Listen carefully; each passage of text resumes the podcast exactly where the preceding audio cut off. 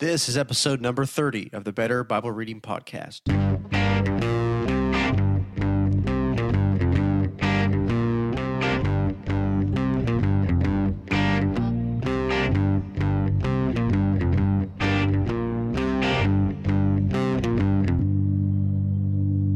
Well, welcome everyone. Hope you're having a great day. My name is Kevin Morris. I am the host here on the Better Bible Reading Podcast. And I'm glad to have you with me here for episode number 30. And I want to say a special welcome to those of you who are not only in the United States, but also in Europe and Africa. Because as I've been looking at the statistics of those who listen to this podcast, it turns out that it is not constrained to the United States, but there are listeners literally all over the world. I think the only place I haven't seen so far is Asia. Other than that, there are people all over the map listening to the show. So, greetings to all of you. So thrilled and honored that you are listening to the show. And you are not only doing that here and there, but you're doing it frequently. So, that's very exciting and encouraging to me. Uh, so, today we are talking about the danger of Bible knowledge without love. And that comes from Paul's letter to the Philippians. Really, it comes from a lot of different places in the Bible. But particularly for this episode, um, we're going to kind of feed off of Paul's conversation with the Philippians because it turns out that these two concepts are not opposed to one another. That is, Bible knowledge and love, but in fact, they are dependent upon one another. You are probably aware that there is a danger of Bible knowledge without love. We think of Paul's words elsewhere in Scripture, thinking about First Corinthians, for example, that knowledge puffs up, but love builds up. That particular passage would seem to suggest that uh, these two concepts are uh, somewhat opposed to one another. You could go the knowledge route or you could go the love route. And it seems that love, especially the fact that there's an entire chapter in First Corinthians dedicated to the idea of love, chapter 13, which is commonly referred to as the love chapter. Um, it would seem that love is far greater than knowledge. Well, uh, one thing to point out is the fact that there's actually a knowledge chapter in that very same letter, First Corinthians, and that is uh, chapter 2. Or we could put it in the way of wisdom. But Paul's conversation is kind of an interlap between the idea of knowledge and wisdom. Uh, so, uh, just a really quick um, assessment there, uh, because we're not going to necessarily be talking about First Corinthians today. We are talking about Philippians. But I just wanted to point that out because that is something that is thought of a lot. But that being said, there is a real danger to Bible knowledge without love. And if you want a case in point, just simply log on to any of your social media accounts and you will see demonstrations of Bible knowledge without love. And really just take your pick. Take your pick of any topic of theology or any topic of the Bible. And you will see people very quick to show forth and demonstrate their Bible knowledge. But you won't see people doing so with love. And then you will see people commenting or um, firing back at them in some way, shape, or form. And they will discourage them from their effort or attempts at Bible knowledge in the name of being judgmental or mean spirited, and they will call that person to a pursuit of love by saying, Don't be so judgmental, don't be so unloving, etc., etc. Now, there certainly is merit to that, right? I mean, people can be incredibly nasty on social media, and it turns out people can be uh, much more so called courageous on social media than they actually are in person. Um, it is true that arguments happen, disagreements happen in person, but they are far less frequent when we can look one another face to face and have a serious conversation that is not hidden behind a keyboard and a public perception of ourselves that sometimes does not compute to the reality of who we are as people. And that's just a fancy way to saying to say that we are much more brave um, in the digital media world than we are in person, face to face, in the raw and gritty uh, nature of things. So there certainly is a danger to Bible knowledge, and there is not a saving element of Bible knowledge alone either, because one of the I'm choosing my words carefully here because I want to be misunderstood. But one of the greatest theologians is the devil himself. The devil knows the word of God. We could say that the devil has very good Bible knowledge, just enough to deceive us, just enough to twist what is being said. We will come back to that later. But just at the outset to persuade you in some way, shape, or form that there is a danger to Bible knowledge without love. Now, I mentioned Paul's letter to the Philippians. Let me read the first part of this because it is so informative and it really is a verse that's near and dear to my own heart. Uh, which I will share with you as soon as I read it here. But here's what Paul says. Uh, the passage that I'm mentioning is really in the first section of the letter to the Philippians. So you have the greeting in verses 1 and 2, and then Paul kind of gives this um, in the ESV Bible, which gives subheadings to particular sections, just like any other Bible translation will do, uh, refers to verses 3 through 11 as Paul's thanksgiving and prayer. And pretty self explanatory there, but Paul is thanking God for the Philippians.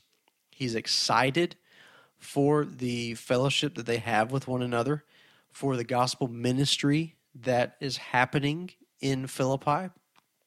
And Paul follows that thanksgiving by a prayer. And here's what he says in verse number nine. He says this and it is my prayer that your love may abound more and more with knowledge and all discernment. That is such an important verse, really, for myself. As many of you who listen to this know, I am a theology student. Uh, right now, I'm working on my bachelor's degree, and I'm doing so because I have uh, intentions to uh, go to seminary and get my Master of Divinity degree. And in my uh, journey towards that end, um, I am pretty heavily involved with schoolwork um, just about year round.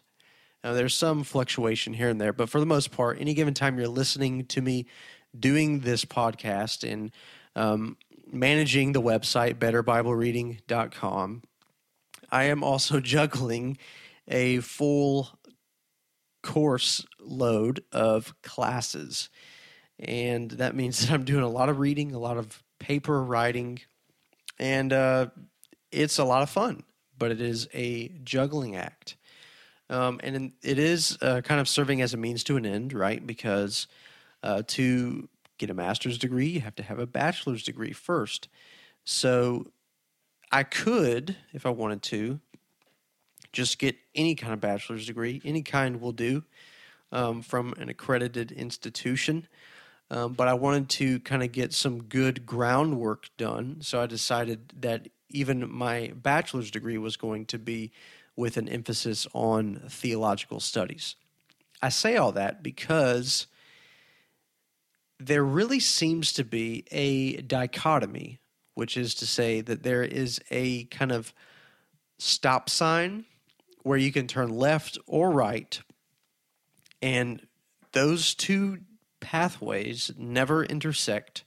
One goes one way, one goes another, and they remain um, totally isolated from the other. And those two pathways are the real life, down to earth, kind of individualistic real world and the academic world. And that is true in a lot of cases um, in the secular world. But it shouldn't be the case when it comes to the Bible. Unfortunately, it is. A lot of times, uh, theological institutions will either go the liberal route and they will be totally engulfed by um, the trends of culture and secular philosophy. You look at all the great schools, all the great historic Christian institutions such as Yale, Harvard, and all the rest, Princeton, all these schools, which are one time kind of the images, the the city on a hill of Christian orthodoxy here in America. Now you look at them and, and they are total mirrors of secular philosophy and really a lot of crazy things happening at those institutions, which were one day uh, renowned institutions. And now they're probably only as renowned as they carry a big price tag, and that's about the extent of it. Because they don't teach much of anything of historic Christian orthodoxy.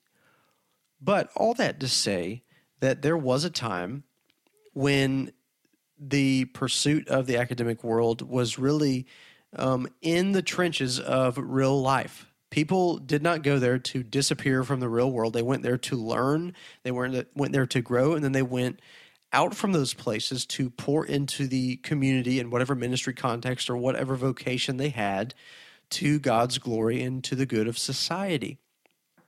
And that is to say that there was a good synthesis of knowledge and love happening in the lives of the students and in the faculty that were teaching at the institutions.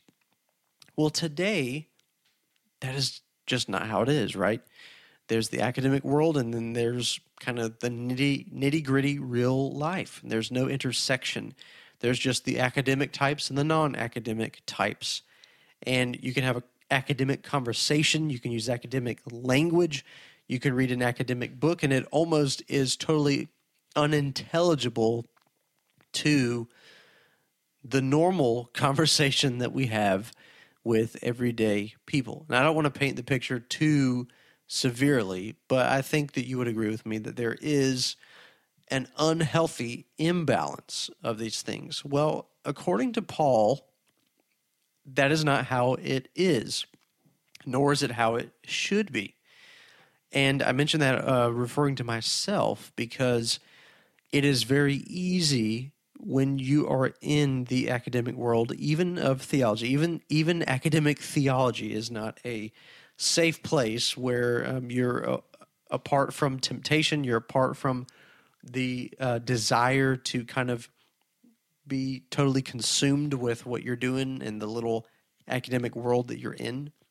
So I remind myself by a painting that my wife made for me, which is literally just the verse there from Philippians chapter 1 verse 9 that Paul says, "It is my prayer that your love may abound more and more with knowledge and all discernment."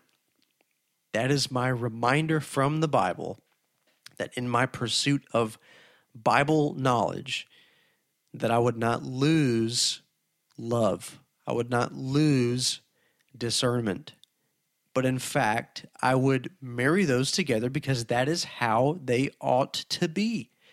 There shouldn't be a um, a, a big gaping hole between love, knowledge, and discernment. In this case, in our conversation today, we're talking specifically about love and knowledge. Paul says love and knowledge go together, they are not opposed to one another. In fact, it can be argued, which I'm arguing now, that you can't have one without the other. To have one rightly and truly will be shown, will be displayed, will be proved by the presence of the other.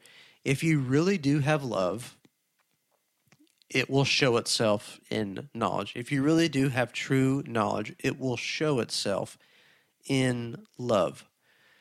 And that's one of the reasons why, honestly, the, the Facebook conversations or whatever outlet of social media you prefer, um, that they're just wrongheaded to begin with. Somebody who, even if they have a, a bad intention behind it or just bad um, way of communicating, somebody will come in there and totally discount what they say because it's not done in the way of love. But the extreme side of that is to argue that let's just throw away the notion of knowledge altogether because love is really all that we need. Well, true love is a pursuit of God and our neighbor, right? The two great commandments. Love the Lord your God with all your soul, with all your heart, with all your strength, with all your mind, and love your neighbor as yourself. Well, we're not uninformed about ourselves. You know what your favorite meals are, you know what your favorite activities are, you know what bothers you, what doesn't bother you. You have a knowledge of yourself. And that is the way that you love yourself and take care of yourself and make sure that you don't die, that you live another day. You take care of yourself and you do so by way of knowledge of yourself. And it is the same way in our love for the Lord. We don't love the Lord abstractly. We don't love him with without any notion of knowledge. We love him on his terms that he sets forth because God instigates the relationship with us and part of our relationship with him is the renewing of our minds it is being renewed in a knowledge of the Lord. And it is a pursuit very much of knowledge. That is our call to love God with all the faculties, including our mind. And so there is intrinsically in the notion of true love the concept of knowledge. They're not opposed, they go together. And it's the same way for us because I know as you're listening to this that you appreciate Bible knowledge. This is the Better Bible Reading Podcast. I say it all the time. We're on a pursuit to get better and to do better, better at our Bible reading. Try to say that five times fast. We want to do a better job. We want to know more. We want to come to a better knowledge of things. We want to understand genre. We want to understand the Old Testament. We want to understand the best way to complete a Bible reading plan.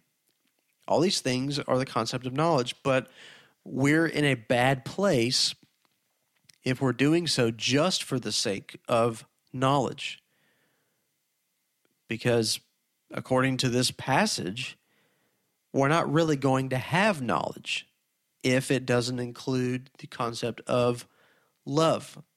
So, what I'm reminding you of today, encouraging you about, is that you may be putting into practice a lot of things that I have mentioned to you in the past, right? We've we've talked about the element of time, the element of eliminating distractions. We've talked about more kind of in-depth assessments of the Bible. We talked about how the Bible is logical, how you can find the idea of logic in the Bible. We've talked about the book of Revelation, all these things.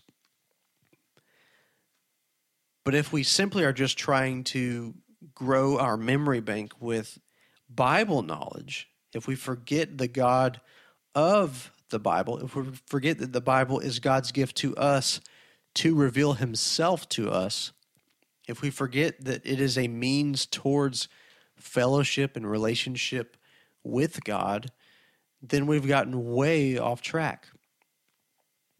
I mentioned this in the previous uh, article um, that was just posted on the website over at betterbiblereading.com uh, this past weekend. Which, by the way, if you listen to this podcast, which obviously if you hear me talking right now, you are, Um, I want to thank you so much for listening to this podcast, but I want to also encourage you to go over to the website because uh, the website you can find all of these uh, podcast recordings along with the notes and outlines and any kind of website links that I mentioned. But also on the website is written articles. I don't just do audio recordings like this. I also uh, post written articles weekly, and I also will be spoiler alert launching a YouTube channel in the very near future. More details on that in the weeks to come. But I mentioned uh, this past uh, weekend in an article about enjoying boring Bible verses, and um, maybe I'm guilty of a little bit of clickbait because there is no such thing as boring Bible verses. But some people th- tend to think that there are such thing, and I'm encouraging you not to think that way. But when we think about the Bible as boring, one of the things I mentioned is that you know sometimes atheists could probably beat us in a uh, in a Bible knowledge competition if there is such a thing as a competition on it. Um, there are secular professors out there who know way more of the Bible than me or a host of other Christians. Um, there are atheists who aren't even in the academic world who may have read the Bible dozens of times while we're over here trying to complete our first read through. And they kind of, generally speaking, have much more Bible knowledge than we do. But what does that mean at the end of the day? If the Bible is not just about completion, if the Bible is not a checklist, if the Bible is not something that we ever graduate from, the same way that humans don't ever graduate from the need for oxygen, the more we breathe oxygen doesn't mean the, the less we need to keep breathing it. it. We need to breathe it each and every day. And it's the same way with the Bible. And atheists may be able to say that they have more Bible knowledge than us in terms of facts, but that's a misunderstanding of the purpose of the Bible anyways. The purpose of the Bible is God's revelation to us. Not only a revelation for us to be saved, but a revelation for us to enjoy fellowship with Him, a relationship with Him the way that is impossible for anyone else. God reveals Himself specially. One of the phrases that we use to describe that in theology is special revelation. God reveals himself in the world, in creation, in the created order. We can see the handiwork of God himself in a way that demonstrates the fact that he exists. That's natural revelation. That's something everybody can see. But special revelation, which speaks to salvation, which speaks to sin, the problem of sin, the problem of evil, how we overcome that through Jesus, why Jesus came, what he did, what he accomplished, all those things are under the umbrella of special revelation. And God has chosen to preserve that and give that to us, not in a tape recording, not in a video, not in a PowerPoint, but in his written word, which we call the Bible. And if all that is true, and that is what the Bible says. The Bible knowledge, in and of itself, simply will not do. It sets the bar way too low. And Paul says that our love should abound more and more with knowledge and all discernment. Those three elements are really interesting because it reminds me of one of the very first instances in all of Scripture. When we go all the way back to the book of Genesis, we get to chapter 3, things get really interesting, don't they? The serpent is introduced, and he comes to the man and woman, especially to Eve. And what happens next is a display of all three of these elements. God gives a command to them in the chapter before not to eat of the tree of the knowledge of good and evil. And then the serpent comes along and challenges that command. And he does so by telling Eve that if she does eat from the tree of the knowledge of good and evil, not only will she not die, but she will be as God is. She will be like God Himself. And of course, we know what happens next. She eats of the fruit and also gives to Adam, who eats. And so goes the desperate story of humanity. Well, what's interesting is that the Bible tells us something about love. It says that love is demonstrated by keeping God's commandments. Love is demonstrated by keeping God's commandments. That's what Jesus says. If you love me, keep my commandments. John says in 1 John, we know that we love him if we keep his commandments. Well, what happened in Genesis 3 was a perfect opportunity for Eve and for Adam, for that matter, to display and demonstrate their love for God. And how were they to do that? They were to do that by keeping his commandment not to eat of the tree of knowledge of good and evil. Well, they didn't do that. They did not keep God's commandment, but they did eat of the tree. It's an interesting place where all three of these elements come into play. So they failed to love God the way that they should have by keeping his commandment. And they did so in the pursuit of knowledge. They chose to eat of the tree of the knowledge of good and evil. And because love failed, and because love failed in the wrong headed pursuit of knowledge, their discernment went right out the window as well. Eve and Adam were both unwilling to discern what would happen if we were to eat of this tree, even after God told us not to, even after He told us that if we ate of it, we would die.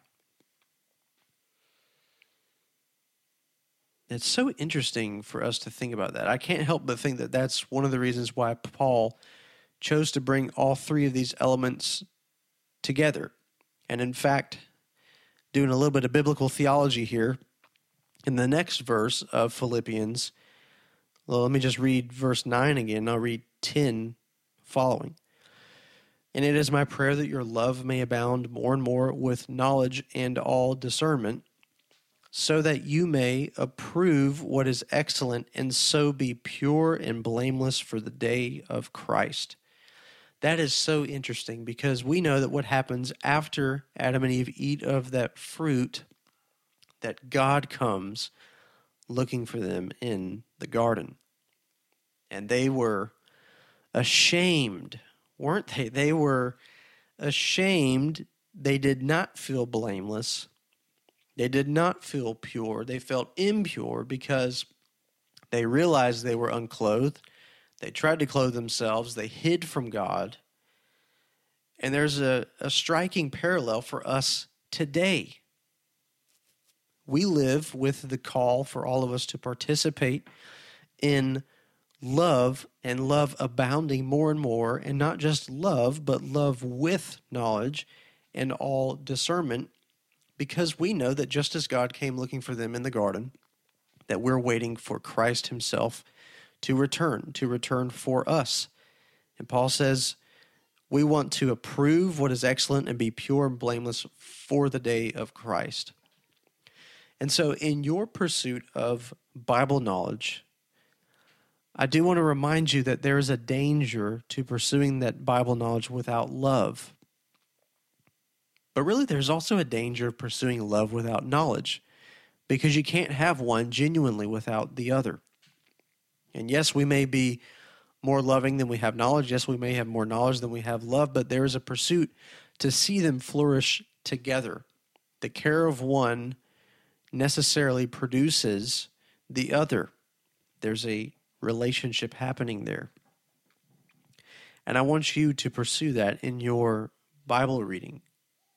And I want you to look at Adam and Eve as the example of that because they demonstrate what happens when we seek one at the expense of the other. Everything comes crashing down, everything goes wrong, and everything looks hopeless.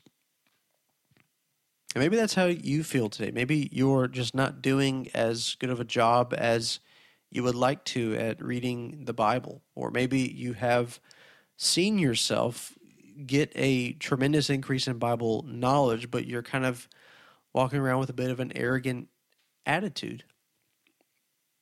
Well, I want to encourage you not only to enjoy these episodes, but to marry them together with one of the necessary elements, and that is a humble and prayerful spirit before God.